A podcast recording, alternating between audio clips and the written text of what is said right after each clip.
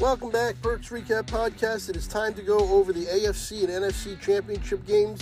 A quick little preview of the Super Bowl, although next week we'll be doing more of that. Uh, this week we'll just be giving our initial thoughts on it. And, uh, of course, like I said, review the A F C and N F C championship games. Al joins me as always, so let's get to it.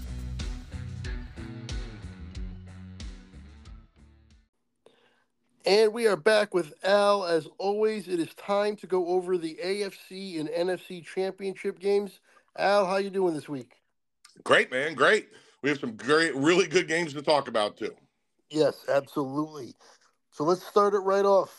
Kansas City, Kansas City seventeen, Baltimore ten. Uh, we both got this one right. We both had it much high scoring, but we both had Kansas City, or uh, no, we both got this one wrong. Yeah, we were okay. wrong. Yep. We both had Baltimore. Yeah.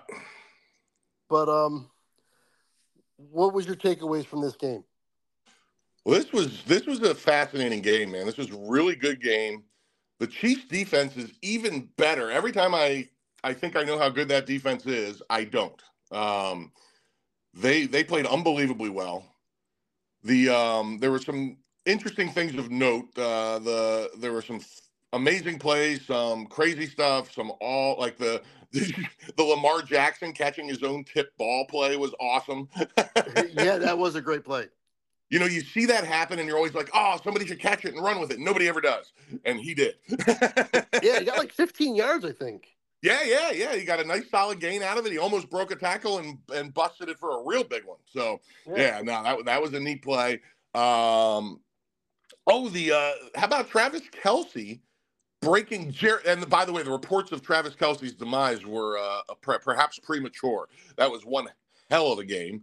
Um, yep. And in the process, he breaks Jerry Rice's postseason record, which I think almost everybody thought was unbreakable. Right. Well, when you have this many games, this many chances, you know. Yeah, no, it's definitely uh, – it's definitely a uh, – but Rice played in some of this era, so, you know. Yes. Yep. It's not like he didn't get that chance, too. So, yeah, anytime you break a Jerry Rice record, it's worth mentioning.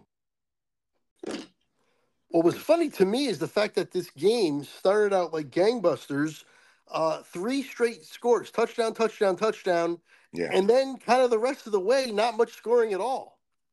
Yeah, it was a fascinating thing because these both of these offenses, I know that the Chiefs have slowly worked their way towards a decent offense this whole season. We're used to the explosive Chiefs of the last five years, but they've worked their way into a decent offense during the course of this season, and the Ravens were explosive all year. So I think uh, I know I was expecting a little more of that, but the other factor there that maybe I didn't give enough credence to is just how good these two defenses are. So, um, I mean – it was a hell of a game. It was back and forth. It was, you know, the um, the Ravens were down for a chunk, but they had these unbelievable opportunities that just weren't working out. The whole Zay Flowers sequence. Can we talk about that for a minute?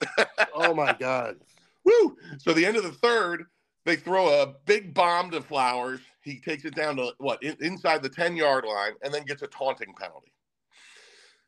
You just then they – oh, go ahead. You, you go first, please. You just can't, you just can't have that. Right? You no. got to be smarter than that. I know he's a rookie, but good Lord, that I mean, that was a killer. It was a it was a dagger, man. It was so they they had been struggling so much for a, about a quarter, quarter and a half at that point to move the ball, and they finally move it, and he makes this just bonehead play in a game where fifteen yards means a lot more than some other games, right? Yep, yep. Now they um, claw their way back inside. Like they mean, now they get back with the, the somewhere between the ten and the fifteen. They throw him a, a pass. He makes a great move, dives for the end zone, and gets the ball knocked out at the half-yard line. Yep. Yeah, oh, just, yeah, they, they they had some bad luck, that's for sure. Um, Flowers didn't help them at all. He also had a couple drops that were pretty big. Um, yeah, Kansas City, you know, we couldn't quit the Chiefs Chiefs all year. In the last two weeks, we went go against them, and now here we are, and they won both games, and they're in the Super Bowl again. Yeah, this is what happens when you quit the Chiefs, apparently. They say, screw you, we win anyway. Yeah, Mahomes made some ridiculous Mahomes plays. Uh, Travis Kelce, obviously, is, is like you already said, that he's just uh, – he's still the best tight end in the league, I would think. Um, I'm a little curious, and I want to get your take on this. Do you think there's any chance that if they win the whole thing, Travis Kelce rides off into the sunset and retires with his brother. It's a poss- It's possible. I mean, I don't think it's likely, but I think it's possible. He's a, anybody like that dude that marches to the beat of his own drummer, you know, could do anything, and it wouldn't surprise me. So, right, right. you know, but um, but boy, based on the way he's going into the Super Bowl playing, I I, I, I just I doubt it, you know. But I, I wouldn't uh, it wouldn't uh, you know, put my jaw on the floor if it did happen. Exactly. Same for me. I don't think it's likely, but it is a thought I had. I want to get your take on it because I. I do think it is possible. Again, not likely, but if it happened, I will not be shocked. No, it's a great thought. It really is, and uh, um, it'll be fascinating to keep uh, keep our eye on that in the off season, man, with the, the old Kelce boys, see what they do. All right. Game number two. Uh, speaking of good games. thirty-four thirty-one, Niners over Detroit. I actually got this one right. You got this one wrong. You got, you actually got both games wrong. I didn't, I just realized that. I did. I did. And I, I'll tell you, I was looking really good on this one for a while. All right. For everything that we love Dan Campbell about, yep, that's exactly what bit him in the butt this week. Yeah. Yeah. His, I, my, I have a note that says Dan Campbell. And, and now I'm going to pull back on this a little bit and talk about this a little bit. But what I wrote in the moment, Dan Campbell's big balls cost Detroit the game. Yes. Dan Campbell giveth, and Dan Campbell taketh away. Yeah, right. That's awesome. That's awesome. But what I will say is, if is it Josh Reynolds, the receiver? Yep. Yes, yes. If Josh Reynolds catches two passes in the last, you know, that, five minutes of that game, that we're not right having this there, conversation. That were right there, by the way. They were right in the numbers, right in the Yeah, hands. That first fourth down that he went for and missed, it was right in his hands. And the other one was right in his breadbasket. So, you know, that that's a shame. That's a real shame. And uh, and but you know, but I, I still, I I still put it more I put it more on Campbell. I did too. Sorry, well. I know. I know Reynolds dropped those balls, but, but you I know you want to go for it. That's what you've done all year or whatever. You kicked that damn field goal. You kicked both of those field goals. And by the way, you only lost by three. Yep. You can make the case if he kicks both those field goals, they win by three. I mean, you got to kick that. I, he he was going for it. I was screaming at the T V, what are you doing? Listen, I'm with you, man. I really am. The uh, um, because I was pulling for Detroit. I wanted Detroit to, to win the whole thing. I really yeah. was pulling for them. And the fact that he basically blew it, Um, I, I, like you, you said last week, if there were some certain decisions that were made in these other markets, like like New York or Philadelphia or Boston or whatever, they'd be getting killed. Even in New York, in the sports talk radio, they are killing this guy. Even though it's not even their, their team, they are killing him. Yeah, it's interesting. Well, E S P N basically uh, took up for him. I mean, they... Uh... They had all these uh, sabermetric stats or whatever you want to call them that uh, uh, said that it was actually like a split decision and it wasn't a bad decision by Campbell. And they're like, this is what he did all year. Why would he change his M O? I don't because give a crap about any of that. I don't either, because it's more you, – just because you've done it all year doesn't make it the right decision in the championship game. You had a, you could have kicked a field goal to go up two scores. I mean, sorry, how three you, scores. Yeah, three how scores. Do you not kick that field goal when you're up twenty? What was it, twenty-four to ten? Yeah, they were. Yeah, yeah, exactly, exactly. Come on, that's no. a, that, another thing too about that is, to me, that's not even a debate. Like, how is that's not even that's a no-brainer. That's an obvious kick, obvious. Yeah, not in the age of this. This uh, what do they call it? The the metrics. It's not sabermetrics. That's baseball. What, what do they call these? Whatever, the metrics? Yeah, analytics or whatever. Analytics. That's the word I was looking for. Thank you. Thank you. It was, it was going to be like a splinter in my brain if I didn't get I that think, word. Thank you. I think even with that, you still got to kick that field. You got to kick that ball. You have to. Yeah, I mean, but if you if you listen, listen, I'm with you, but I'm taking the other side just to have a conversation, because I, I would have kicked the field goal a hundred times out of a hundred, but. If you are a metrics guy, the metrics actually said go for it by half a percent over kick the field goal in that spot, as they showed on E S P N, which I so think is insane. So basically, that means it makes it fifty-fifty. Which makes it fifty-fifty. Right. Which I makes mean, it half a percent, a great what are we talking about? Half a percent, what are we, half a percent, what are we talking about here? I mean, that's nothing. True, but it doesn't mean there's a good case to be made that it was an equal, you know, that it's not a bad call. Right. If right, you believe right. in the metrics, which I don't all the time. Yeah, I'm back and forth. Some, some I believe in, some I don't. But if I was the coach of that team and they said the metrics say go for it, I'd be like, yeah, that's nice. We're kicking it. I'm saying, saying. Go up three scores. Come on. Yeah. No, it's crazy, man. It's crazy. And now, uh, the San Francisco side of things. Yeah. Garbage in the first half. Yep. But kind of looked like the Niners in the second half, like the real Niners that we that, that I, you know, still think they could be, and they, that we've been waiting for them to kind of get back on the hot streak with it. They started to look a little like it, and um, they didn't punt at all in the second half, and they had, I think it was four or five straight drives where they scored. Yeah, they scored twenty-seven points in the second half. So yeah, they, they, they definitely great. didn't punt much. Um, no, they didn't. I don't think they punted at all in the second half. Yeah, yeah, yeah. Um, and, you know, that being said, the Lions scored twenty-four in the first half. So I'm not going to give San Fran a whole bunch of credit on any of this at all. This was more about um, Campbell screwing this up and handing it to them. Um, yeah, the Niners are not the Niners we thought they were. They really yeah, aren't. I think and, they are. I think that second half shows me that now they are, and I think they're going to blow the doors off Kansas City. Oh, cool. We're going to be picking different in that one then. A little preview for our uh, our preview show. Yeah, no, yeah. I didn't see it. There was nothing in this game that made me say, oh, I'm going to pick the Niners in the Super Bowl now. See, was, I, the they would have lost this game if Dan Campbell hadn't made that coaching decision. Right, what but the, second, the second half, the second half for me would have is what sealed it.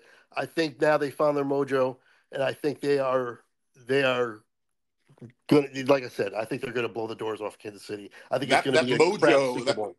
That, I'm with, yeah, that's cool. I get it. That that mojo would be on the golf course now, though, if Dan Campbell had kicked a field goal. Yeah, I agree. I agree. He blew it. He totally blew it. But I mean, well, no, I mean, well, if you want to go by if he kicked a field goal, but then again, they did. They end up winning by ten. No, they won know, by three. They won by three. They won by three, but with a with the gimme touchdown at the end, it didn't mean anything. Yeah, but that doesn't mean anything to me. The, the the the dynamic of the entire game changes if they kick that field goal. I agree. I, I, I do agree with that. But um, I don't know. I think I think the Niners got off the mat and uh, became the Niners again in the second half. And I think that it's going to carry on. But we'll have to see. Anyway. Yeah, yeah. We'll find out soon enough, man. Soon enough. Yes, yes. Not that soon. I, I don't – I hate the week in between. I do, too. I just, you. It just sucks. I, it it feels like when they get when the game kicks off, it feels like it's been a month and a half since the last football game. Yeah, and the and the Super Bowl is always the weirdest game of the year. You know, there's always, you know, there's forty there's four thousand logos painted onto the field. People are slipping on. There's, you know, the the halftime is an hour long or whatever it's gotten to at this point. You know, it's it's it's barely a real game. You know what I mean? Yeah. It's annoying. It's annoying. It's why, it's why I said that. My favorite games are usually either the championship games or the division round games because there's more games, first of all, and it's more like real football, and the Super Bowls is more like a show. Yeah, I'm so with you. I am so with you. It's, uh, you know, I still love the Super Bowl uh, despite, yeah. you know, bitching about it. But there are things about it that are just unbelievably ridiculous, you know. So I, it yeah. just it, it drives me crazy, the the halftime show and, you know, the, the I mean, that, that break they take at halftime is unbelievable. That one year where they, they not only do they take uh, the the halftime break, but then the power goes out. Yep, I remember that. I forget, was that New Orleans might have been in that Super Bowl? It doesn't matter. But, uh, but the, I mean, there was what? It was almost an hour and a half between uh, the the last play of the first half and the the, the kickoff, you know? Yeah, that's wild. Terrible. oh, but, I have uh, I have two things that are separate, like part of the game, but not breaking down the game, that whenever you tell me when the right time is. Okay, all I just want to mention is the fact that, um, shoot. What did I? What was I going to say? I forgot now. I I didn't write down. I usually have like a little thing to get to everything. You know what? Just get to your go. Go ahead and get your points in. Cool. And if you think of it, just just, just feel free to come in. Um, yeah, yeah. So two things. One, Detroit after this horrible loss had a big, huge win this afternoon when their offensive coordinator Ben Johnson announced he's not leaving. Yep. Did you hear that? Yeah. Yes. That's huge, man. Like I mean, I. uh I wasn't. I, it took me a little while for to grow on Ben Johnson. Earlier in the season, I watched one of their games. It was the, one of the worst games of the season, and I was like, "What's the hype with this guy?" I didn't get it. But as I watched more and more of them, I grew to love this guy. And right. um, boy, to hang on to the guy who I thought would have been maybe the the the catch of the offseason, unless you want you know the, to go the Belichick route, um, uh, is staying and staying as their coordinator. So that's huge for this team moving forward, man. Yeah, I agree. What I was going to say is, you know, Dan Campbell, we, despite all this, we still love Dan Campbell. We love the way he, he works, the way he operates, and his post-game speeches. And um, I think maybe, just maybe, if he gets into a situation like this again, he might go a little bit more conservative because, obviously, if he had kicked the field goal, we both think it could have changed the game. I think he realizes that. And I think now he's going to integrate a little bit more common sense, you know, more sensible uh, play calling, but still not go away from what really got him there, which of course was his uh, his going of going for it more often than not. Yeah, no, he. I mean, he goes at it, goes for it on at a prolific rate, which is just amazing. But yeah, hopefully he learns from this, becomes an even better coach. Uh, it's not going to change my my love for this guy. He's such an amusing character, and uh, and a heck, and he, you know. He's a heck of a coach. He's a heck of a coach. He took Detroit, the freaking Detroit Lions, who have sucked forever, forever, to the uh, N F C Championship game. That is no small feat, my man. No, it is not. Yeah, I, okay. I, I do, oh, man, I so wanted them to win. Oh. I know, and they were right there, damn it. They were right there. So, okay. Now, here's my other thing. I'm curious if you have any thoughts about what I'm going to bring up, if you even remember it. I couldn't believe when I was, when they came back from a commercial break, I'm pretty sure it was in the third quarter last night. And they showed a little montage of like a production crew maneuver of sideline interviews and moments and little things, culminating in the big one that they, they showed at the end. Was the Aaron Rodgers, Aaron, not Aaron Rodgers, Erin Andrews, the sideline reporter, um, interviewing Richard Sherman after that big playoff win, I believe it was against San Francisco about ten years ago now. Do you happen to remember this? Because it was kind of a big deal at the time. Uh, I actually don't. No, I don't blame you because I mean, I might, was... when you tell me if you got more details, I might, I might jog my memory a little bit.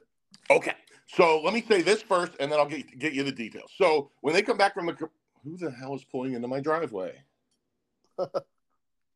Okay, they're they're turning around. They're just turning around. All right, cool. I just I was like, wait a second, what's happening? Um, uh, I don't have the kind of driveway people pull into regularly. so um, anyway, they made a they they made it sound like this was some classic. The the the um the announcing crew and the production crew yesterday made it sound like I'm sorry Sunday. made it sound like it was some kind of great classic moment they were, that they were commemorating, okay? Okay. Here's what actually happened in that interview. Richard Sherman was fired up. If I remember right, he knocked a ball out of Michael Crabtree's hands in the end zone on the last play of the game. Now, I might be remembering. Okay, now I remember that. Okay, okay. Now, I'm pretty sure I'm right about that was the moment that led to this interview. He comes over. Starts, I mean, he's fired up. Yeah, we're gonna. You don't. You don't go against. You know, I mean, he's like, you don't try and score against me in the final play. You know, and he's all fired up, and he's going to town, and it's it's a great moment, and he's fired up. Meanwhile, Erin Andrews gets so grossed out by his horrible behavior, apparently, that she starts holding the microphone like it's a dirty diaper, and has a look on her face like uh, this is the the worst thing she's ever heard, and the most uncouth display of human behavior she's ever seen. It pissed me off royally back then. I refused to listen to a word that woman has ever said since. And now they commemorate it like it was a special moment on Sunday. Ooh, ooh, it got my goat, buddy. Got my goat. Because they work together. I'm pretty sure they work together, don't they? Who? E A and uh, Richard Sherman. Well, they're on the same Fox crew, but they're never on the set together or anything. You know what I mean? Right, right, right. And it was, and it wasn't. They weren't like. It wasn't like, hey, here's a couple people from the Fox crew. Here's a couple more people from the Fox crew. It was here's this cool N F L moment. Here's another cool N F L moment. And and then the the last one, the highlighted one, as they come out of this little montage, is the worst and most offensive sideline interview I've ever seen in my life. So she just basically poo-poos on it? She acts like he is acting like an animal.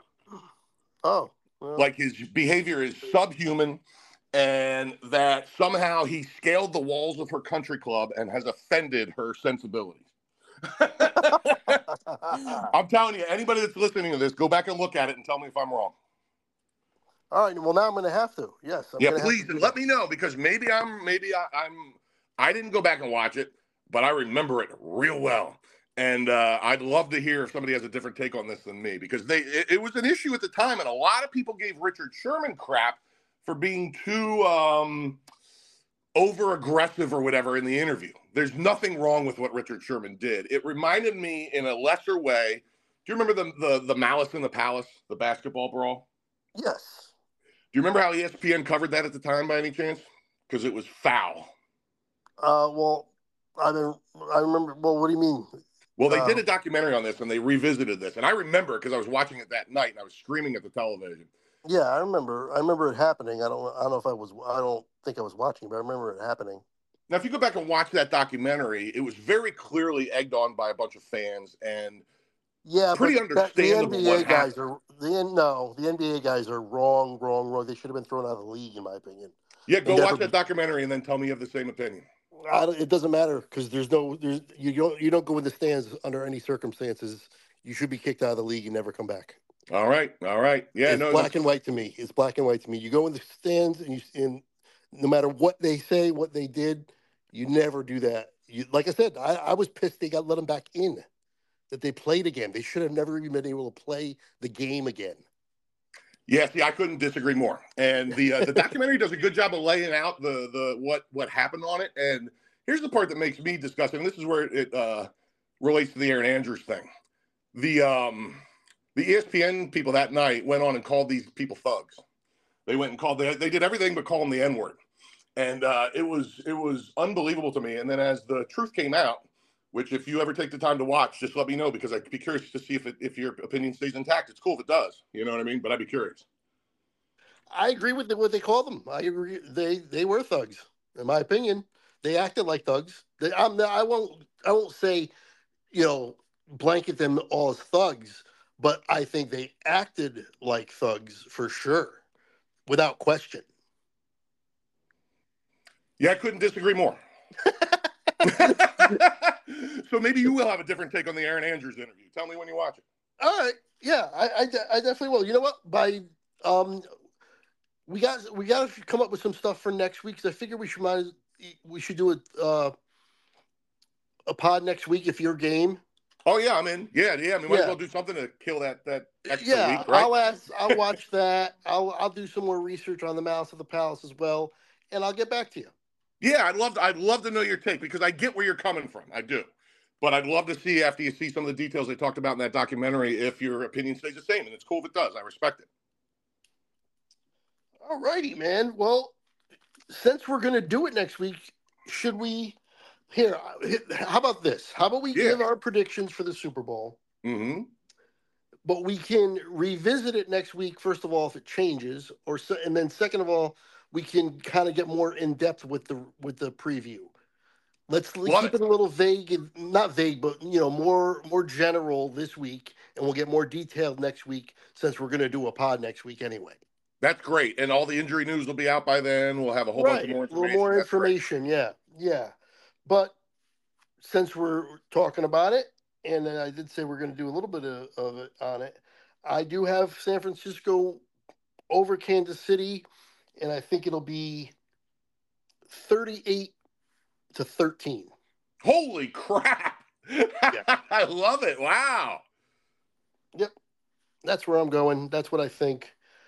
Uh, because Kansas City only scored seventeen points last week, and they didn't look uh, – Kelce looked good, but other than that, I don't. I wasn't overly impressed with them either. You can have your faults on San Francisco. They did not look good. Obviously, first half was terrible. If they play like that, they're going to get killed. But I think they're going to play more like the second half. And neither team, you you you can definitely pick apart both of these teams and give reasons why they're not that impressive. You know, they're not overly impressive, because Kansas City winning seventeen to ten didn't impress me that much at all. And the second half was a snooze fest. I got to tell you, it was tough to stay awake. I did not enjoy the second half at all. It, it, it was until like the last, you know, the last couple, uh, last couple drives, sure. But other than that, the second half was not impressive at all. Right on, right on. Yeah, I um, yeah, I'm going totally the other way. Although I'm making it a closer game, I'm taking K C twenty-seven twenty-three.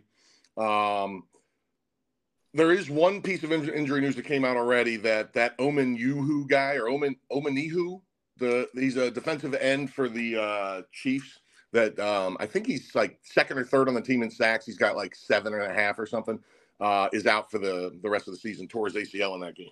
So that's definitely not good for Kansas City. But I'll tell you what, man, they just they just uh, stopped the team. By the way, the team that uh, that smoked the Niners earlier this year. Um, and yep. they, they only let them score ten points. To me, that was the most impressive thing that happened yesterday. So I'm going with the team that did the most impressive thing that happened yesterday. All right, I keep so, saying yesterday. Sunday. So what was the score you have, Casey? What? twenty-seven twenty-three, Casey. All right. Well, I do kind of hope your score is what happens because it'll be a lot closer. Yeah, right. Yeah, yeah. Hopefully, a, that, a lot of that scoring in your score happens in the second half. If, if that's right, the case. it'll be a it'll be a better game if your score happens. Right, right. Yeah. Although right. I wouldn't mind seeing K C lose just to see Taylor Swift catch some crap. That one, yeah. Although I don't know, I I don't like either team really that much. I mean, if I was picking in terms of teams I like, I guess I would say Kansas City over San Fran. I always mm-hmm. have a deep rooted hatred for San Fran. Yeah, right. That's awesome. Being a Cowboys fan. No doubt. That goes way back, I know. But um, I don't know. I just don't see it. But regardless, we, we will find out, and we will revisit next week and see if anything changes in our minds, our thought process, injury news, all that good stuff. Oh, I have one last tidbit real quick, if you don't mind. Sure. Because this is something we can keep an eye on between now and next week, too, because this might change. This, I don't remember a tighter point spread in Super Bowl history. There's probably one out there I'm forgetting. What is it, like Maybe two and a half? One and a half. Oh, wow. Yeah, that's San Fran, one and a half. Yeah, yeah. I mean, I, that is – I can you remember a tighter one? No, that's a pick'em pretty much. Yeah, exactly, exactly. Surprised me, and I'm, I'm, I'm, I didn't know I didn't know what it was going to be. I thought it would be close, but I didn't think it would be that close. And uh, I can't wait to see where it is next week, see if that moves at all, you know? Okay. Uh, I was just getting a call, so, but I had it silenced, so we're all. Cool. I was just going off about the point spread, and I finished my point, so we're good. Yep, yep. I, yeah, I, I was able to hear it. Okay, cool. Oh, okay, um, cool, cool. So that will conclude our review and preview for this week. We will preview the bowl more in-depth in uh see if anything changes from now till next week. We'll do that next week. Um, but we wanted to visit some of these uh, the coaches that we were talking about last week, yes. um, the coaching moves that have happened, and what we think, who we think are the worst coaches in the history of the league. They're both fun to talk about. Do you want to do which one do you want to do first? Let's do with the current what's happened on the landscape. You said that you were going to kind of keep track of that for us, which uh, would yep. be cool. So why don't you, uh, you can uh, lead this one and uh, take it away. Okay, you got it. You got it. So I'll just go team by team. Uh, first one, and I'm, I did uh, G Ms, coaches, and coordinators. So if any okay. team had any movement there, I wrote it down. Um, first one, Falcons. This is a real interesting head coach hire here. Raheem Morris getting another shot. What do you think? Well, to me, the story is the fact that Belichick didn't get it. Oh, that well, okay. Let's just talk about that for a minute before we even talk about the Falcons. Belichick is not getting a job. Yeah, because he's being too uh, too much, uh, being too Belichicky. Yeah, he, he. I think the reason why he want he's not getting a job is the fact that he wants control. That's exactly correct. I think he wants control of, over everything, and these people are like, "Well, you're only going to be here for a couple of years, so we're not doing that." And yep. no one is hiring him unless he changes his tune. And I don't think he's going to change his tune. I think he's going to sit out a whole the entire year and try to come back next year when Mike McCarthy or Sirianni, Sirianni get, get fired and go to work. That's awesome. That's awesome. Go, God, please don't. If Belichick comes to Philly, I don't know if I can be an Eagles fan anymore. That, that would that would be very, very difficult for me. Or whoever, you know, or another team, obviously. No, but, no, no, um, you're right. You're right, though. Yeah, he's. That's. I think that's exactly what's going on. And and here's the funny thing is, I heard that somebody is probably going to hire him to do television for this season he takes off, which I can't believe anybody wants to pay Bill Belichick to talk. That's so funny to me. Well, the thing is, I don't know if you've ever heard this, but apparently he's a funny guy. Yeah. So I've heard rumors. Yeah, very person personable. It has a personality and everything. He just is so anti-media and so just wants to get those those those co- press conferences over and not give anything to, to them at all. And is of course, I think he's bland and dry on purpose. But then you talk to former players. Not that I'm a fan of Brady, but you talk about Brady, and Brady's like he's one of the funniest people I know. That's so. I know it's wild, man. And now.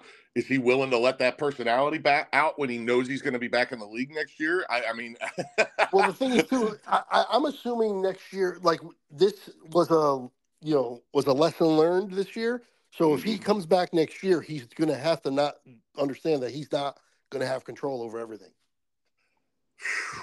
I don't know, man. Belichick coming off his own ego is not something that happens very often. But yeah, I'm but with you. but, but he if if that's what it takes. To get back, that's what he's going to do because he wants that record.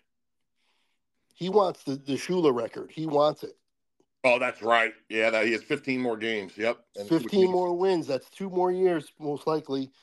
Three um, the way he's going the last five. Right. Right. Well, it depends on who he takes over. But, yeah, yeah right. if, if it's either that or don't or be done, basically, have to retire, he'll do he'll do it. I think he'll he'll he'll check his ego to the point where he's not in control of everything because he wants those those fifteen wins. Yeah, I, and, then, we'll wait the, and the fifteen wins is another ego thing anyway. Oh, one hundred percent. one hundred percent. So he's checking his ego on one hand, but still feeding it on the other. Yeah, right, right. That's a fair point. Yeah. No, I don't know, man. I'm going to have to wait and see on that one. I don't. I, Belichick calming his ego is not something I'm ever going to bet on. Right. Like I said, though, I think that more than anything is the the – the record. I think that is even more important to him than his ego. I would, I, I hope he, he goes somewhere, uh, has three wins the first season, two the next, and retires halfway through the third season and never gets it. All right, back to the Falcons. Anything else about Belichick? Because I'm with you on all that. That's great. Um, yeah, I'm, I'm good. Cool. So they hire Raheem Morris. Now, Raheem had a really bad stint as a head coach ten years ago. Yes. Um, but he was also incredibly young. This mirrors Belichick in some ways, the early days of Belichick, because he sucked in Cleveland and then became arguably the greatest coach of all time, you know, in his second stint. So, um, I mean, do you think this is a guy that – I'm not saying he's going to become Belichick, but do you think this guy learns something and becomes a better coach, or what do you think of this hire? Well, I don't have any problem with the hire, and I think it all comes down to the quarterback. If they get – if they can find their franchise guy – and make it work, then we'll all think better of, of Raheem Morris. If they don't, he'll be gone in two years. Yeah, I agree one hundred percent. one hundred percent. Yeah, they need a quarterback. Um, I think um, a really good coach could do a lot better than Arthur Smith did, though, with what they have. Um, right. Don't get me wrong. I think that he can be better, and I think he, he they should be better regardless of that. But if they can also – you know, get a, a quality a quality arm back there. Even if they even if they have to draft somebody later in the draft and bring in a, a veteran, they can mm-hmm. still be uh, you know a better team than last year, a much better team last year. I agree, man. I agree, and they have the number eight pick, which is right in that nebulous. Uh, who who's going to be there left at that point? They probably have to trade up to get the guy they want at, at eight. I would think. You know? I would I would think too. Right. So, uh, yeah, we'll see, man. Uh, interesting hire. And then just real quick, the O C and D C, Zach Robinson, they they got as the – he was the – for the offensive coordinator. He's the He was the Rams uh, Q B coach and passing game coordinator uh, this year, which taking somebody from that Rams offense seems like a great idea to me. um, yeah. And I don't know much about the guy, but it's, it's a hell of an idea as far as I'm concerned. And then uh, D C is uh, Jimmy Lake, who was uh, Falcons' assistant head coach last year, and they were, they uh, they made him defensive coordinator when they brought in Raheem. So right. there's your there's your Falcons story. Now next is the Bills. They uh, they you know no head coach move obviously, but Uh, they made Joe Brady, the guy that, that was the interim after Ken Dorsey got fired as the offensive coordinator, uh, they made him full-time, which I think is a great move. Because he That's uh, a great move because they played a lot better on offense when he took over. Yes, and they finally ran the ball consistently. You know, yes. So good, good move. Solid move. Um, their defensive coordinator, they made Bobby Babich, who was promoted from linebacker coach. Uh, I, I couldn't find a firing at D C, so I'm assuming that means the head coach was calling the plays, and now he's not going to. Right. Okay. That's fine. I think that's a good thing. So, uh, um, nothing too exciting there. Just wanted to throw those guys no, out there. Doesn't impact who I f- think the Bills are next year. And, but that's not a negative because I think they're a good team next year. Yeah. Yeah. I think it kind of keeps them right in line with where they've been, you know, with yeah. a little bit better approach. And by the way, get Cook on your fantasy team next year. He's going to get the ball the whole season for once. Yes. Yes. Which will be the first time I would draft a Bills running back in a, quite some time. Um, okay. Now, then we head to the Panthers, and this was a name uh, that I guess I should have known and been thinking about, honestly, but I wasn't. Dave Canales or Can- Canales? Oh, the, yeah, who... I saw this. I don't know. I don't know anything about him. Okay, so he, that's that's where I was. So as soon as I heard this, I was like, oh, I guess that makes sense. He was the offensive coordinator for the Buccaneers this year. All right, well, then that makes sense. We're on the same page one hundred percent, right? Yes, yes. Okay. And so he had one year as O C with the Bucs, and for thirteen years prior to that, he was with the Seahawks, uh, working his way up to quarterback coach before he became the O C for the Bucs, and did one hell of a job. And that's going to be one a thing to keep an eye on in Tampa next year. If Baker's back and Mike Evans is back, how much does losing this guy affect them, you know? Right. You know, as being a Philly fan, you know how important those coordinators are. Damn right, dude. And we're going to get to that, buddy. I can't wait to get your opinion on that. I'm saving that one for last. So, um, and then the G M was a blast from the past. Uh, they promoted from within Dan Morgan, who uh, I used really? to use, I used to draft Dan Morgan to be my, my linebacker on Madden back in the old days. Yeah, he was a great linebacker. He was great. His career was shortened from injury, but when he was healthy, he was top, top, top notch. Yeah. Cool. That's cool. I love it. I love seeing that kind of thing. So that's a cool one. So Panthers did some outside of the box stuff as far as like at least off the radar type stuff maybe. Yeah. Um, but I like it. So cool. All right. Now the Bears had to address offensive and defensive coordinator. Um, their offensive coordinator is Shane Waldron, who last coached uh, um, the Seahawks. Oh, he was the Seahawks offensive coordinator last year. Okay. Which, you know, not a not a great um, – it doesn't make me say, oh, that's awesome, but it doesn't make me say, oh, too bad they hired this loser. You know what I mean? Right. And, and the Bears can't get much worse on offense, so maybe they at least got a competent guy here. I don't know. I don't have a strong opinion on this one. Do you? Not really. No. Uh, I, I think it's kind of a wait and see approach. You got to see um, the Bears. I, I I'm still not one hundred percent sure that they're going to keep um, that they're, they're not going to draft a quarterback. No, I'm with you. And oh, you remember? Uh, I'm assuming uh, they're not going to, but I'm not sure. I wouldn't be surprised if they do. I am with you because, and also uh, that uh, the mock drafters are looking at it that way too. Remember the first mock draft I, I saw right after the um, after the season, and and they had the uh, they had the Bears trading down and not and taking uh, Marvin Harrison Junior, not taking a quarterback. Yep. Every mock draft I've seen since has them taking Caleb Williams number one. Yeah, so I don't know. Uh, I guess they trade Fields. And, uh, boy, I'll tell you what, man, what an interesting guy to be on the trade block. I mean, well, I mean, they're going to have to, right? Yeah, I agree. I mean, if you're if you're taking the guy number one overall, you got to get rid of the other guy you took number one overall, you know? Yes, yes. Or, well, I, he wasn't number one overall, was he? But he was a, he was a top pick. He was a first-rounder. Yeah, yeah. So, okay. Now, uh, and then just real quick, I don't have a lot to say about this one. The uh, their defensive coordinator they brought in is Eric Washington, who is the Bills' D-line and assistant head coach. All right, probably and probably an upgrade.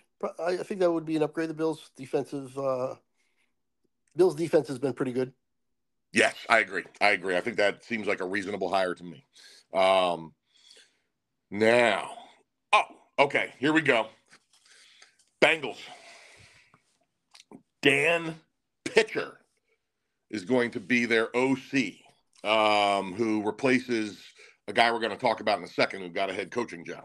Uh, he was their quarterback coach under Callahan, who went somewhere to the Titans, Brian Callahan, which we'll talk about in a little bit here.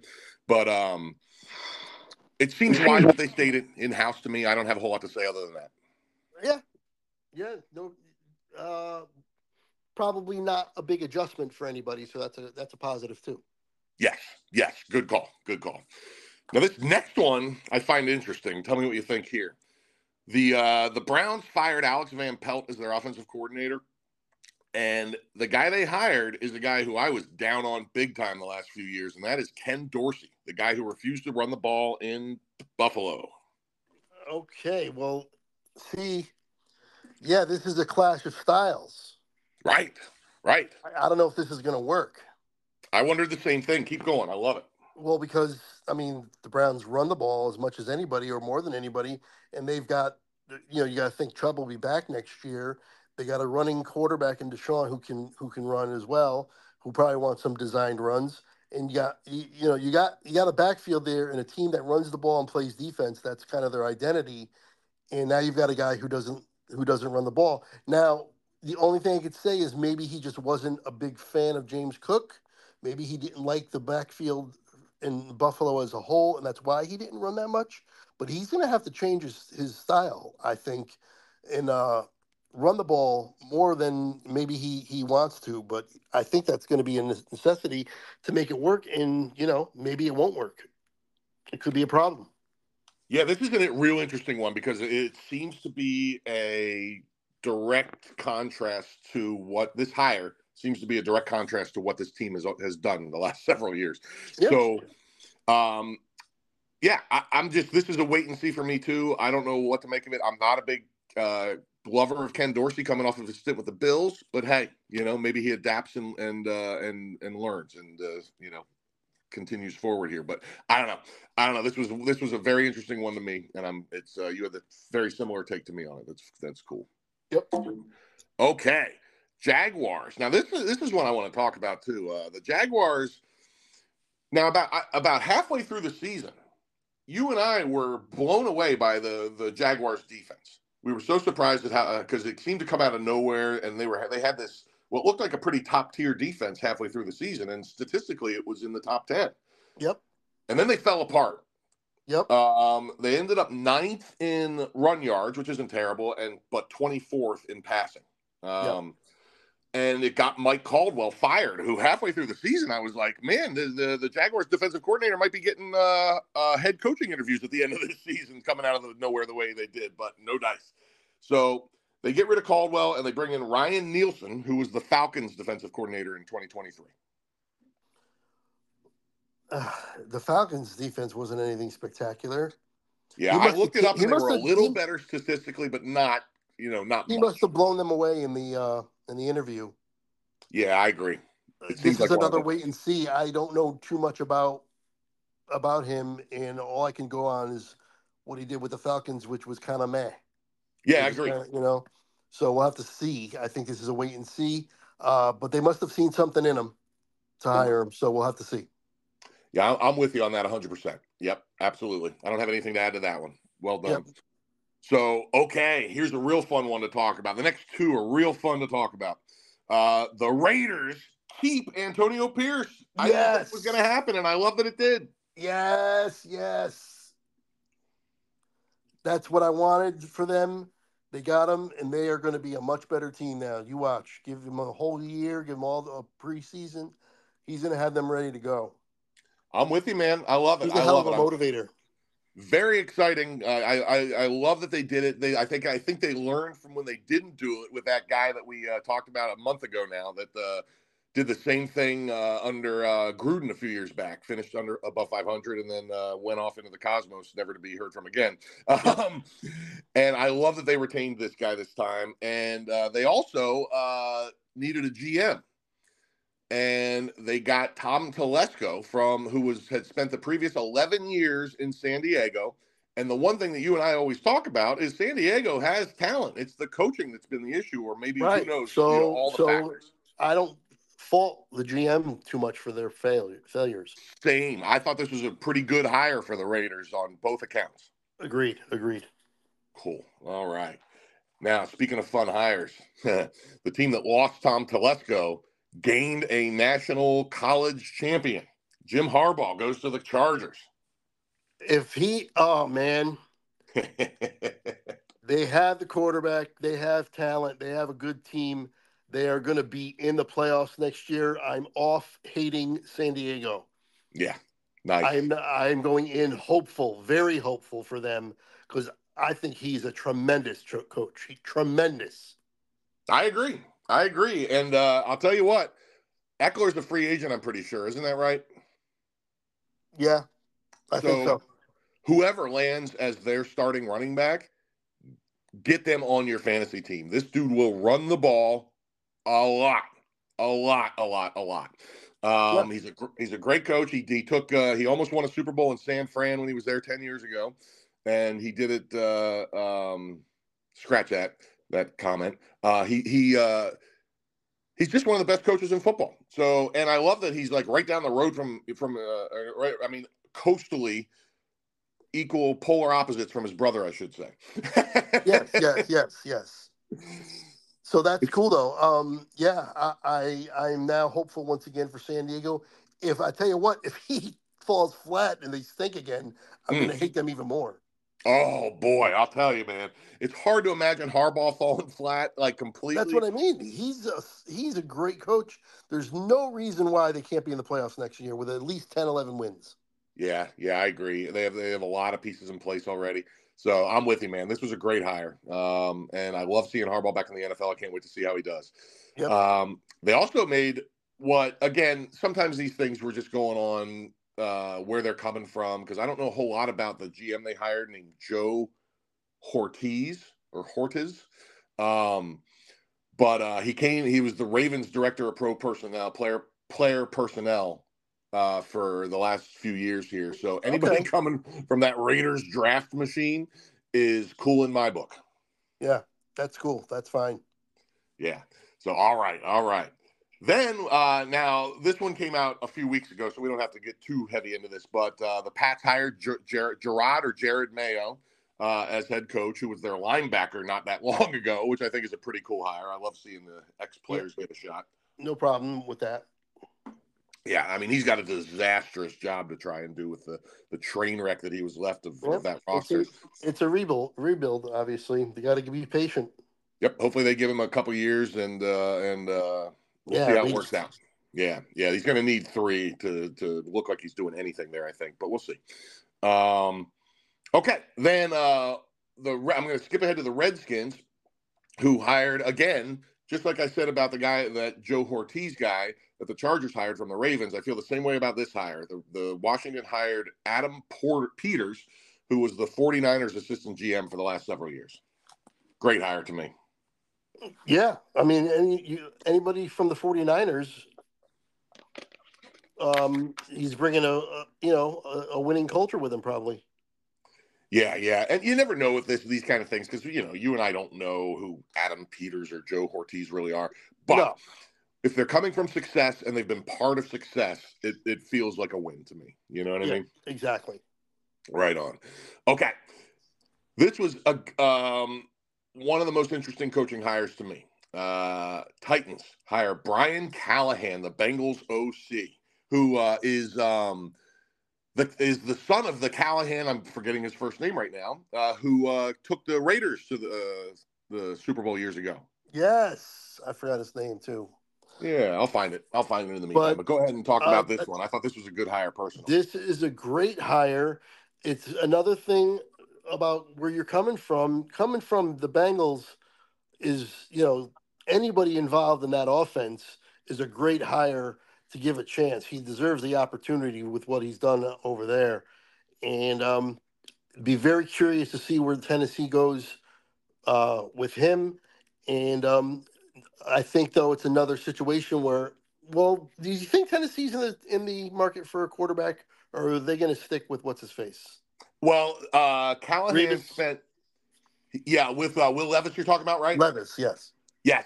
So Callahan spent five minutes at his opening press conference praising Levis up and down and saying how much he wants to work with him. Now, either he is going to set a uh, record for B S coach speak or or he really likes the kid. So uh, um, it sounded, I'm going to go by his word for now until we find out what kind of press conference guy this guy is. And it sure sounds like he he's going to be the guy. Okay. Cool. So, all right. Now, I saved this one for last because I want your opinion, because you certainly know a lot about one of the guys the Eagles hired. The Eagles, uh, for our listeners, they they uh, got rid of both coordinators at the end of the season, which I couldn't be happier about. And they brought in two real pros. Uh, and I, I want to get your opinion about the O C, Kellen Moore, because you've spent a lot of time with this guy. Um, you're going to... You're going to be very, you're going to have very mixed feelings by the end of it. Whenever he leaves, you're going to have mixed feelings because there's times where he drives you mad. And then there's times where you're like, I'm so glad he's my offensive coordinator. Right. Okay. he, he can, um, he's a little bit, I guess the best way would be like frantic or un- inconsistent, where like he'll go on these things where he just runs, runs, runs, runs, runs. And then he'll forget the run for three games, like where you run ten, ten times a game. Um, it's kind of weird, but he does, I would say, favor passing over running overall, but he mm-hmm. will run if there's going to, if he's finding a modicum of success.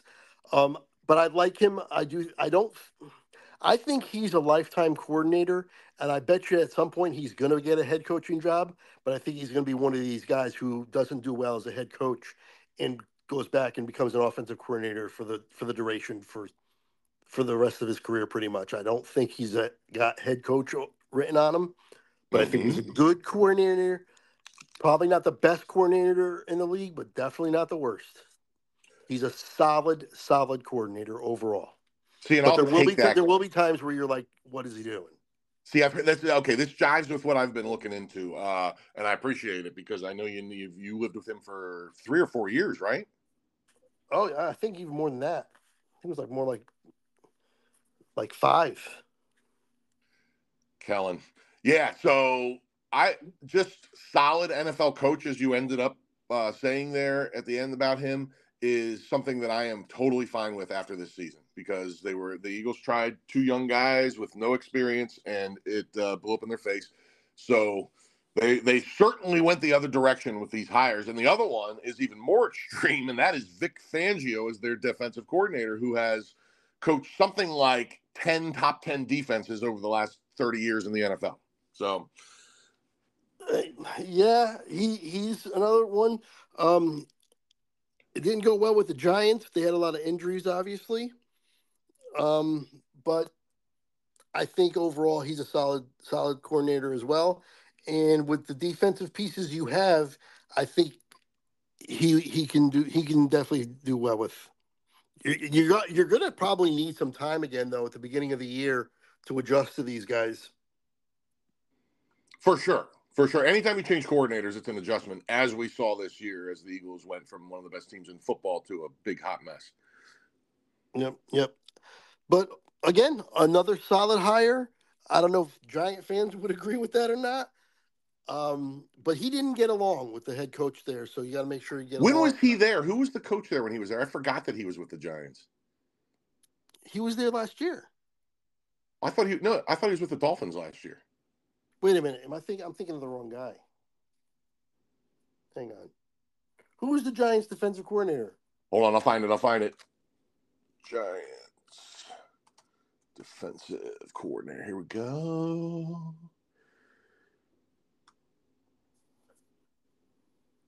By the way, Kellen Moore was with the Cowboys from two thousand since two thousand nineteen as a often as a coach.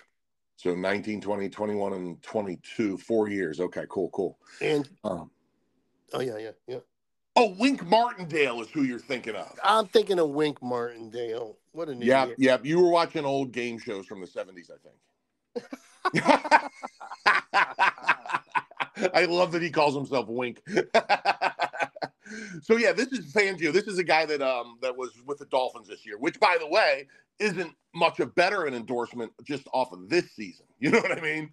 Right, right, right. But yes, okay. I'm, all right, all right. Now, yes, I got my my situation straight. I just looked them up and looked up his history. I remember now. Um, he's solid as a rock. Is is is another is what I would say. I yeah. don't think it's going to be, but again, I don't think he's the best coordinator in the league. I don't think he's the worst. Um, but as long as you guys get along, you know, everything get is copacetic, I think you guys will be fine with both of these guys. And I could see them coaching for a, for a while with you guys. For sure. I agree, man. It's fascinating. The, the Fangio was a uh, one of those uh, what do you call it, consultants for the Eagles two years ago because he got fired as he was he had a three year stint co- head coaching the the Broncos. Um, yeah. He was the guy before Josh McDaniels, and um, and then he became the like a like a consultant for the Eagles in twenty twenty-two. He is sixty-five, and, so I don't know how long he's going to do it, but yeah, that's you know anymore. That's not so much, you know. But yeah. yeah, if I if I get a few years out of Fangio, I'll be fine.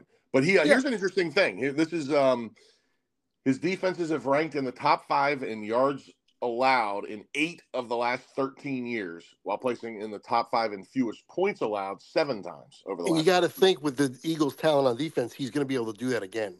I hope so, man. Like uh, I, I just like that there's some sort of track record of success with both of these guys. Yeah, and not... I, I tell you, they they yeah, I mean. Under Kellen Moore, the Cowboys did really, really well offensively. I mean, they led the league in offense, a lot of offensive categories with, with Kellen Moore. Yeah, and and, uh, and uh, Dak certainly thrived with him, which I love for for Hurts. So yeah, I think you got you guys you got like you said at the beginning of all this, just two pros that you really can't go wrong with. These are guys that are lifers in the league. They are always going to have jobs because they're always going to be solid as a rock. Yes. Yeah, these guys that, are never. I, these guys are never going to be without work in the N F L. As long as they want work, they're going to find it.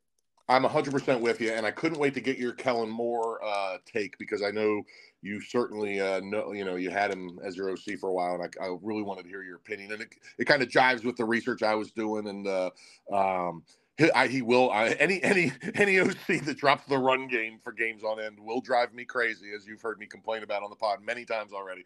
But uh, but that's all right. At least he's got some success to, to fall back on, which I'm okay with. I mean, he's he's famous. Like I just remember a lot of um, third and one passing. Okay. Okay.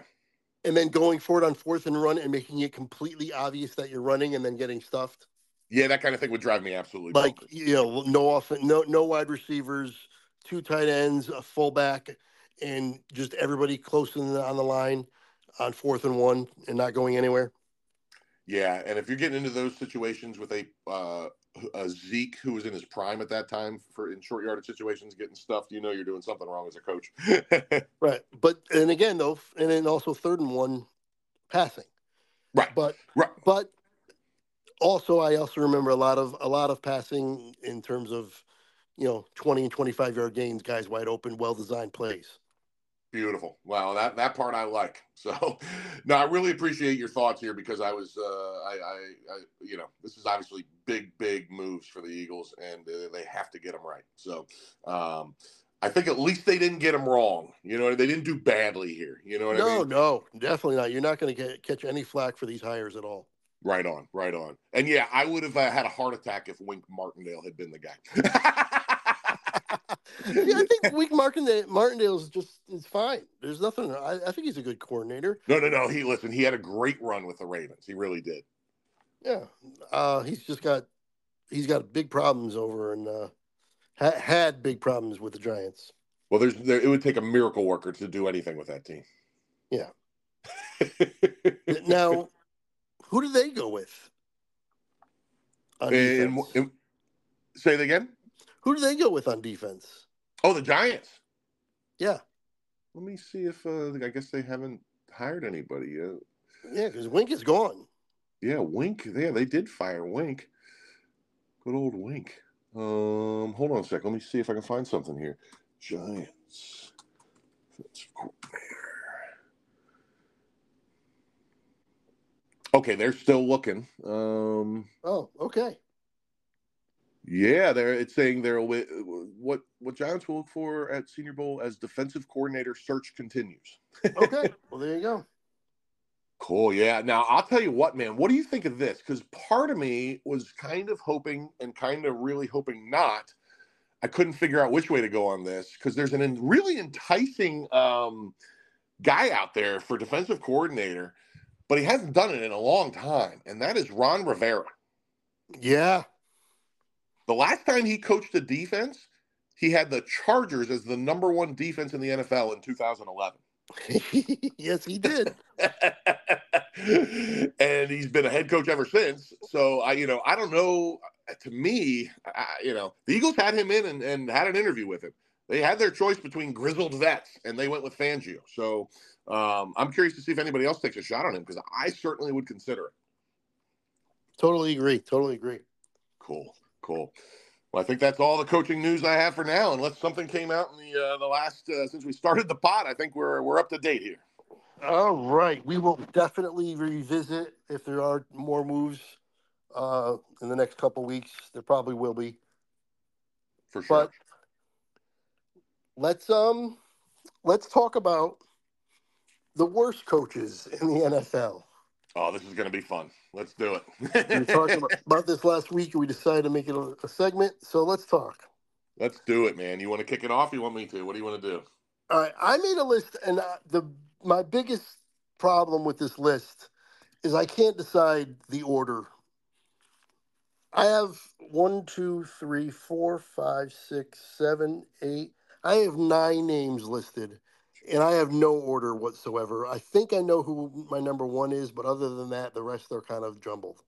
Yeah, and I'm all right with that because I don't really have a definitive order either. Maybe we can talk about that a little bit after we throw them out there even more, you know? All right. Well, throw out a name and I'll throw out a name, and then we'll talk about each one. Oh, I love it. I love it. Okay. All right. So I'm going to start kind of from the back of my pack, not with my my ultimate losers.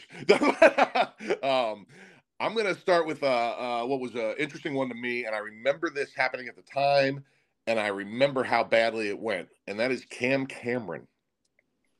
Cam oh, Cameron, okay. coached, he coached the Dolphins for one season, and the one thing I remember from this is they drafted, I think it was Ted Ginn Junior Yeah. Um, you remember this? He draft. They drafted him in the top ten, if I remember right. They're very close to it. And the first thing, first real impression Dolphin fans got of Cam Cameron was him at some sort of team draft event doing a very poor job of trying to justify this draft pick. And I mean, being really bad on the mic and uh, just looking like an idiot. And, um, and then he needed an overtime walk-off field goal to avoid going oh and sixteen. He went one and fifteen in the last game of the season. He had they had a walk-off uh, score to win, and uh, to keep him from going oh and sixteen. And then he never coached again. So he's on my list for sure. All right, I have a couple guys that you might think are are questionable in terms of how bad they were. That's cool. Um, Lane Kiffin in oh seven and oh eight. Oh. For the Raiders was five and thirteen as a Raiders coach, got fired uh, before finishing the second year. And Al Davis called him a disgrace to the organization. That is about as a ring of endorsement of a bad coach as I can think of. That's a great one. A disgrace to the organization. Oh, and he always just looked lost and confused and out of place at every press conference and everything. Uh, I never understood the infatuation with him, that he was like the hottest coach in football for a year or two there. Um, yeah, I'm with you on that. I didn't have him on the list, and frankly, I forgot about him, and I would have put him on there if I had remembered. That's a great one. All right, who do you got? All right. Now, these next two that I'm going to throw out tie together. Uh, I'll just do one now, and I'll do the other one in a second, but uh, the next two are going to tie together. The first one, and I honestly didn't – I did a little research here. I This came out of the research, not out of my head, because I didn't realize Lou Holtz ever coached in the N F L. Did you? Oh, yeah. I, I remember he coached. He was horrible. I forgot, because I would have been two years old in nineteen seventy-six when he was coaching the Jets. Yeah, I mean, I was I was a year old, but the thing is, or yeah, two years old. But the thing is, I just remember hearing about about him. I just remember hearing that he was horrible. Okay. Well, he went three and ten, and and there wasn't a thirteen game season at that point. He there it was a fourteen game, and he quit and left for Arkansas. So, and he's not the only coach in the history of uh, of college coaches coming up to the N F L that realized they were a fish out of water and quit through, during their first season. So yep. uh, even even the, arguably the greatest college coach of all time, who is not on my list here because he was not one of the worst ever, but Nick Saban walked from that job embarrassingly. And uh, so this thing, this the, this league does things to college coaches, and Lou Holtz was definitely one of the big ones. What's yep. your next one? All right. Let's see here. Who should I throw out next? All right. I'm going to go with another one that is – he wasn't absolutely horrible. I mean, he's bad. Don't get me wrong. Kevin Gilbride. Oh, another good one. He was four and twelve. I think it was with the with the Chargers, right? I believe it was the Chargers. Either way, they went to the yeah. playoffs. They went to the playoffs three of the f- previous five years, and then he gets them and goes four and twelve. And uh, that's a pretty bad job, in my opinion. And if I and I'm I'm a hundred percent with you. That's another great call that didn't make my list, and that but that's a good one, man. He should have. Uh, that's a good one. He also, if I remember correctly, and I'm pretty sure I'm right about this. I'm pretty sure he's the only coach that can say they took a right cross from Buddy Ryan on the sideline. Yes, he's the one who got punched. Now, wait, did, yeah. he, did, did he get the Giants job did he, recently, the last, like, five, six years? Yeah, yeah, I think. Yeah. Uh, and he was horrible again. Yeah, I, he was one of those guys I couldn't believe kept getting – let me just make sure about that. I think you're right about that. Yeah, I, I was I, I was basically going on the nineteen ninety-seven nineteen ninety-eight season of him going four and twelve with a team that – was basically a playoff team for five years, you know, the last five years. Yeah, they had just come off of the Super Bowl two years prior. Yeah, he was four and twelve. Uh, oh, yeah, he was the O C for the Giants uh, for two of their Super Bowl wins. Yeah, but was, wasn't he the head coach at some point? It doesn't say that. Was it like two thousand sixteen, see... seventeen, that range? You're, you're probably right. I'm just not seeing it yet here. That's see. Okay. I, I could, I'm probably wrong, actually. New York Giants. Here we go. He was the O C from oh six to twenty thirteen. No, and then uh, yeah. then the next coaching credit he has is uh, he was oh oh well you were right he did he did he did head coach a New York team, but that would be the New York Guardians of the X F L. Oh, okay, yeah. In twenty twenty. That's awesome. Oh shoot, that's that's a good one, man. Good call on that. Um, okay. Now, remember I said to keep in mind that Lou Holtz situation when I brought up this, when I uh, was going to bring up the next coach. This is wild, dude. You ready for this? Now, I sure. know you'll remember Bobby Petrino. Oh, he's on my list. Okay. Okay. All right. So let's dig into this one, man, because here's, here's how it ties into Lou Holtz. This is why I wanted to bring up the Lou Holtz thing and him back to back. This is crazy. So nineteen seventy-six, Lou Holtz goes three and ten, leaves for Arkansas. two thousand seven, Bobby Petrino goes three and ten and leaves for Arkansas. Yes, yes, and uh, and he was also around there uh, when Vic and all the dog stuff came out. He quit the day after uh, Vic was sentenced. Oh man, yeah, and he had his own scandal, didn't he? He had there was stuff I remember. I don't want to. I, I don't want to throw it out. Yes, there's def, there was stuff, I'm but I don't sure remember what it was. He had his own scandal as well, and I'm pretty sure he never recovered and never coached again after this. Um, after that scandal, I think when he went back to coaching in Arkansas, I think is when it happened, and I'm pretty sure they fired him, and I don't think he ever got back. I could be wrong. Um, you, you you know that's ringing a bell, man. I'm gonna I'll try and research it a little bit in between when I'm talking, so that, uh, see if I can find anything. I'm I'm gonna research it now. So cool. All right. Um. So yeah, Bobby Petrino was on my list as well. Bobby Petrino. Let's see here. Scandal. Oh, twenty twelve. twenty twelve. He was fired from Arkansas after crashing his motorcycle with a former Arkansas volleyball player Jessica Dorrell, who he was having an affair with. Yeah, that qualifies as a scandal. Yeah, and he, I, I'm pretty sure, and he got fired after it. And I'm almost positive he's not. He has not coached since. Well, here's the thing. On November, check this out, dude. On November twenty-ninth, this past year, twenty twenty-three, he was hired by Arkansas to be the offensive coordinator. Oh, okay. eleven years after being fired. All right. Dude. And he he didn't do anything in between. Let me see. Let me see about that. So let's see. Uh, that was oh seven.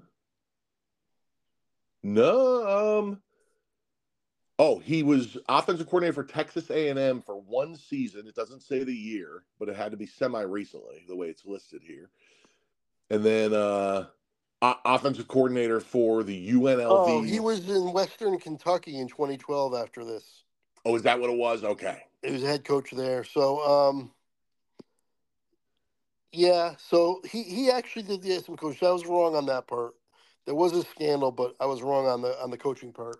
So he did have some coaching opportunities, but lower level, obviously, not to the definitely not highlighted teams, not not big time teams at all. No doubt.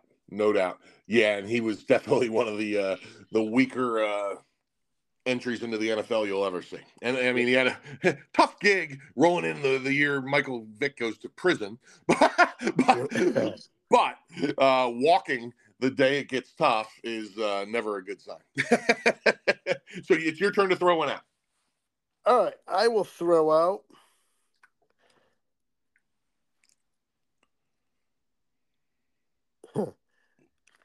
A guy that I think is actually a pretty good coach, a good defensive guy, um, Spagnuolo. Spag. Oh, that's a good one. When he was with the Rams, right? He went he went ten and thirty-eight total, but he had back-to-back years of one and fifteen and two and fourteen. Woo! I forgot it was that bad. Wow. That's pretty rough. Yeah, that's awful. And he is a very good defense. I mean, he's the guy that was coaching Kansas City, keeping uh, Baltimore to ten points on Sunday. So, yeah. He's, yeah. He's a very good defensive coach. He's one of those guys. Who's yeah, gotta yeah. Be, he's a lifetime coordinator. He can't be a head coach. Yep. You're one hundred percent correct. one hundred percent. Absolutely. Man, wild. That's a good one, man. That's a real good one. Okay. Now, I have one more in the, the where in this nebulous sort of zone, and then I'm going to give you my top two guys after that. All right? All right. How about David Shula? I thought about adding him here. I did not, but I understand why you did. He was pretty bad. Yeah, and the thing that I always remember about David Shula is it was just the most clear result of nepotism I had ever seen in, in the N F L. Because he had zero qualifications that earned him that job at that point no, in his career. You he know? Just had the right last name. Exactly, exactly. And uh, it was, a uh, you know, he went nineteen and fifty-two from ninety-two to ninety-six. And, uh, you know, and then he never coached in the N F L ever again in any capacity. Yeah, because he was that bad. Yeah, he was that bad, and he shouldn't have been there in the first place, and everybody knew it. And the fact that he got that long tells you what a different league it was back then, you know? Yeah, yep. They they were able to, yeah, they they, they were patient. Yeah, no doubt, no doubt. So I don't have a whole lot more to pile on Shula about, but I just thought that was a good one. So you that is that is definitely a good one. All your picks have been good, but that was a good one too. Back back at you. All right, I'm going to throw out. I, well, I have two for the worst, so I'll, I'll wait. I'll do that with you. Okay. Um, I'm going to throw out a, a name that I don't even remember him as a coach because it was way it was way back, but. Ray Perkins in Tampa. Oh, yes. Good one. Was nineteen and forty-one and lost eleven games all three years, uh, at least eleven games in all three years that he coached. That's a good one. He was he was on the border of my list. I almost put him on. and uh, I just don't know much about him. I don't know much about the situation. It was before my time, really. But I he was on uh, everything I looked up, all, all the research, you know, the research that I did do, his name kept popping up on all of them. So I figured I should throw him on there. Yeah, it, that, I, for the same, the the only reason he's not on my list is because I didn't remember the, his tenure. So I'm I'm I'm with you there. That he's uh, he's certainly worthy of this list, a hundred percent, and he almost made mine too. All right. Well, then since we didn't know, I'll also throw out Urban Meyer. Oh, good one. Okay. I mean, two and eleven, and uh, basically disgraced himself and was kicked out of the league. Yeah, well, he was one of my top two. He was one of my top two. I've never seen. Talk about Bobby Petrino getting in scandals. This dude, this dude hires a guy on the first day, or the second day of his tenure, hires a guy who had just been fired from Northwestern for making racist comments to his football players for years. Hires this guy to be his strength and conditioning coach on day two of his tenure. Good start, buddy. Then he fired him the next day because of the public backlash. Um, Then he gets, yeah, I mean, this guy gets in scandals everywhere he goes. He can't keep his, uh, you know, what in his pants. Um, he's always, yeah. there's there's always pictures coming out with with nineteen-year-old strippers on his lap. You know what I mean? Yeah. Just the, And, and forget yeah. all of that. He sucked as a coach. He was awful. Yep, yep. It was one of the most disorganized messes of a football team I've ever seen. And for me, he's right there in the top two. So I like that. All point. right. All right, right well, you go with one of one. your top two guys then, because that takes one of mine out. So I have one oh. more left. Okay. Josh McDaniels. Oh, I love it.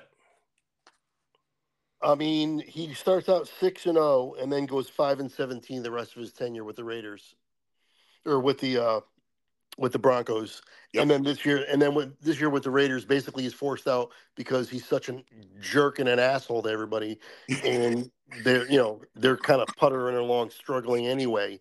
And uh, I think he's just, yeah, he's just terrible. He's a terrible person, it seems like, and he's a terrible coach. Listen, and he's a I great coordinator. Agree. He's a great offensive coordinator. Another guy like that, he just can't be a head coach at all. I, that's one of my favorite uh, things I've ever heard you say since we started doing the podcast. And I, uh, I made a personal decision not to put coaches on here that that uh, won a playoff game. And he okay. did win one playoff game. But I couldn't agree with your sentiments about this jerk anymore. Um, I love that you put him on the list. Screw the playoff win. This guy sucks. And, uh, um, again, another one of those guys that I think that's got to be his last shot ever at head coaching, right? I mean, It's got to be. It's got to be. He's got two failures and two massive failures. Massive failures. Like, I mean, nothing he, you like, can – He starts out six and oh. How do you start out six and oh? And then go five and seventeen the rest of the way. Yeah, over two yeah. years. That's terrible. Awful, awful. And then his Raider tenure was just awful the entire way through. There was no yep. good stretch. So I love it, man. This guy's one of my least favorite coaches in the league. I think he's an arrogant dick, and uh, um, I wish him no success. Yes, I want to just throw out. He's they're not my worst ones, but I also have on here Adam Gase, and I also oh, have, good one, good one. Adam Gase is great. Adam Gase is great. And I also have Staley on there. Another great one. But they're not my worst, so go ahead. Okay. Well, here's my worst, and I'm curious to see if we might uh, be the same here. I can't. I'm, I'm very it curious. It might be. It's, my worst is pretty bad. Well, I, did did he ever get referred to as the old ball coach? Uh, no, he does not. Okay, because I went with Steve Spurrier. Okay. Spurrier, I, we talk about the disorganized mess of Josh McDaniels. When I love so much, this is why I love the Raider or the, uh, the, the, what was the Redskins is now the Commanders organization, because they do stuff like this, and they gave just a pathetic run way too long. I forget how, I'm trying to find it right now. I thought I had it. I forget how many years he got. I think it was two or three, but they were such a disorganized mess. He was getting people hurt because he wasn't having people block on certain plays. And it was, he seemed disinterested. You know what no, I mean? Another one of these guys who's a great, uh, great co- uh, coordinator, and a great college coach that couldn't hack it in the N F L. You know that, which is there's a list of those too. So I'm with you. Yeah, yeah. Spurrier. That's my that's my guy. I would have yeah. put Urban Meyer number one over at him. So Spurrier's actually my number two. Okay, okay. I I probably should have had him at least on the list, but on my list is a guy who went oh and sixteen and one and fifteen, and for his entire tenure went three thirty-six and one. three and thirty-six. Are you kidding me? I mean, there's bad, and then there's like astonishing, astonishingly eye-opening bad. Good Lord. It's the worst record among coaches who have who have been coaching in the N F L has been I'm sorry, have been a head coach in the N F L for a team for at least forty games. The worst record, and that belongs to Hugh Jackson. Oh, that's a good one, man. That's a good one. Yep. Absolutely. He's he was on my list. I just didn't bring, I didn't put him as high as I should have, honestly. three and thirty-six. Oh, it's insane. Insane. That's, I mean, that's, yeah, that's astonishing. I knew he was bad, but when I looked it up a little bit, got into it a little bit, I was like, oh, my God, oh and sixteen, one and fifteen. Good Lord. Oh, yeah, that was something else, man. That, that, that run for Cleveland was just unbelievable. And, yeah, he took, wow, he took it on the chin for sure. He was, that was, there's no, nothing positive you can say about that in any light. So there you go. That's wow, good one, discussion. Dude. That's a go. great one. That is a great one. And just as a little bonus at the end here, I think we should, because uh, both of us mentioned Rich Kotite when this came up. You know? Right. I have him on the list. I didn't mention him. Um, your same thing about him winning a playoff game, and his records with the Eagles was actually pretty good. I was more thinking with the Jets where he was really bad, um, where he was uh, he was four and twenty-eight with the Jets. Right, right, which is, is awful. But he was thirty-six and twenty-eight and won a playoff game with the Eagles. So right, so just, I, that's why I took him off. Yeah, yeah, and uh, and I just wanted, because we did throw his name out there when we brought up this whole concept, and I just didn't want any listeners to be like, "What about Kotite?" Well, you know, you know, he won All a playoff right. game, and he went, he was over five hundred for four All years right. with the Eagles, so he can't be on my list. I have something else for you, another bo- little bonus thing here. Oh, let's yeah, what do you got? Nothing major, but. And it has nothing to do with what we're talking about right now, but I thought about it while we were talking about all the coaching moves. Next year, I think we are going to be talking about Deion Sanders being a head coach in the N F L. Oh, interesting. And I got a feeling it might be for my team. Interesting. Well, listen, based on how he did in Colorado in year one, please let that happen. I would be, I will fly him to Dallas myself. I, I not, yeah, I'm not happy about it. I'm not saying it's a great thing, but I got a feeling he might want to go, want to try the N F L, and I think there will, there will be takers. Man, that's interesting. I don't know, man. I, oh God, you're probably right because he's Deion. But let me just throw this out here. Let me find this real quick. Oh, of course, I'm not going to find it quick. Dang it. Um, I'm just looking for, because I was so excited to watch that um, that whole thing this, this year with Deion in Colorado. And the it first fell game, apart. you know, it yeah, fell apart. It, I mean, it was awful. Like, it was, like, they, they started off so promising. You know what I mean? That's the thing is, if, if he has a big year this year, then I, then, and redeems himself a little bit, then I definitely think there's a chance he he can jump. Yes, yes, but I will say this: uh, a one and eight conference record and a four and eight overall record don't indicate a whole lot of uh, awesomeness to come. Um, it would be interesting though to see if he could join, because the one guy that always mystified me in this, and I think Deion with his name and and who he is could be another guy like you're saying. The, he could be following the Cliff Kingsbury path, which I've yes. never understood. The Eagles had him in as for an interview for offensive coordinator, and I would have uh, I would have broken stuff if they had hired him. Um, I don't understand the fascination with this guy. I never have.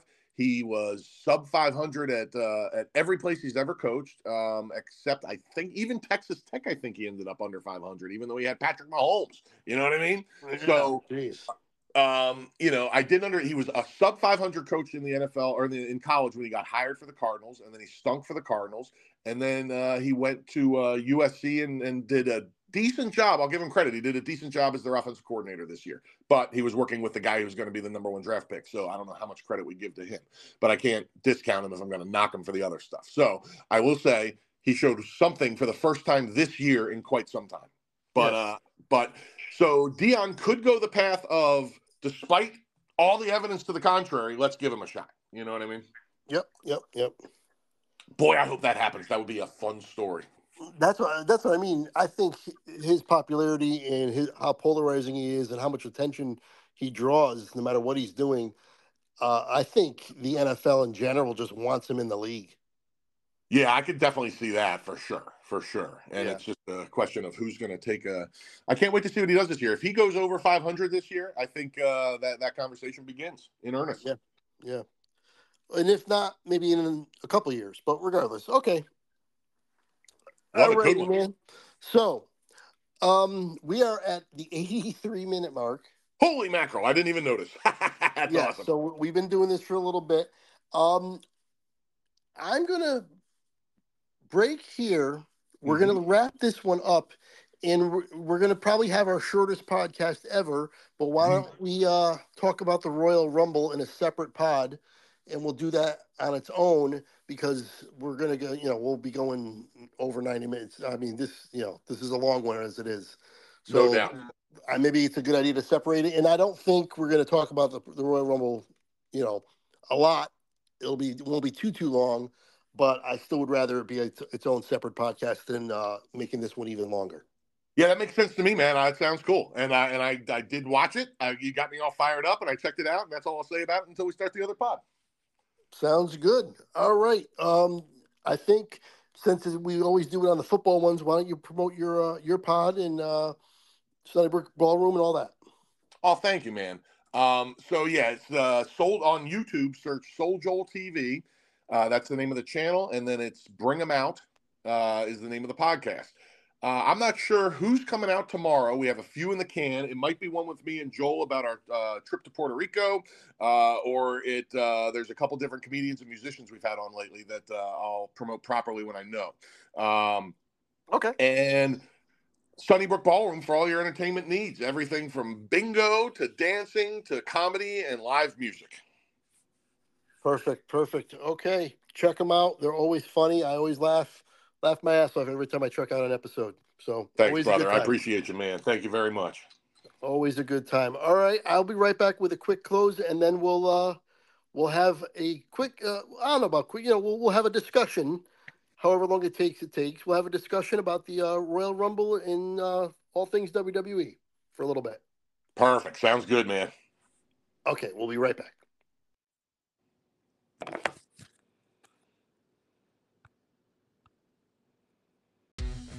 There you have it. What a packed episode that was. Uh, we got to the A F C and N F C championship games. We got to the N F L coaches, all the, the coaching carousel, all the moves that have been going on. And then our own personal list of the worst coaches in the history of the league. That was a lot of fun.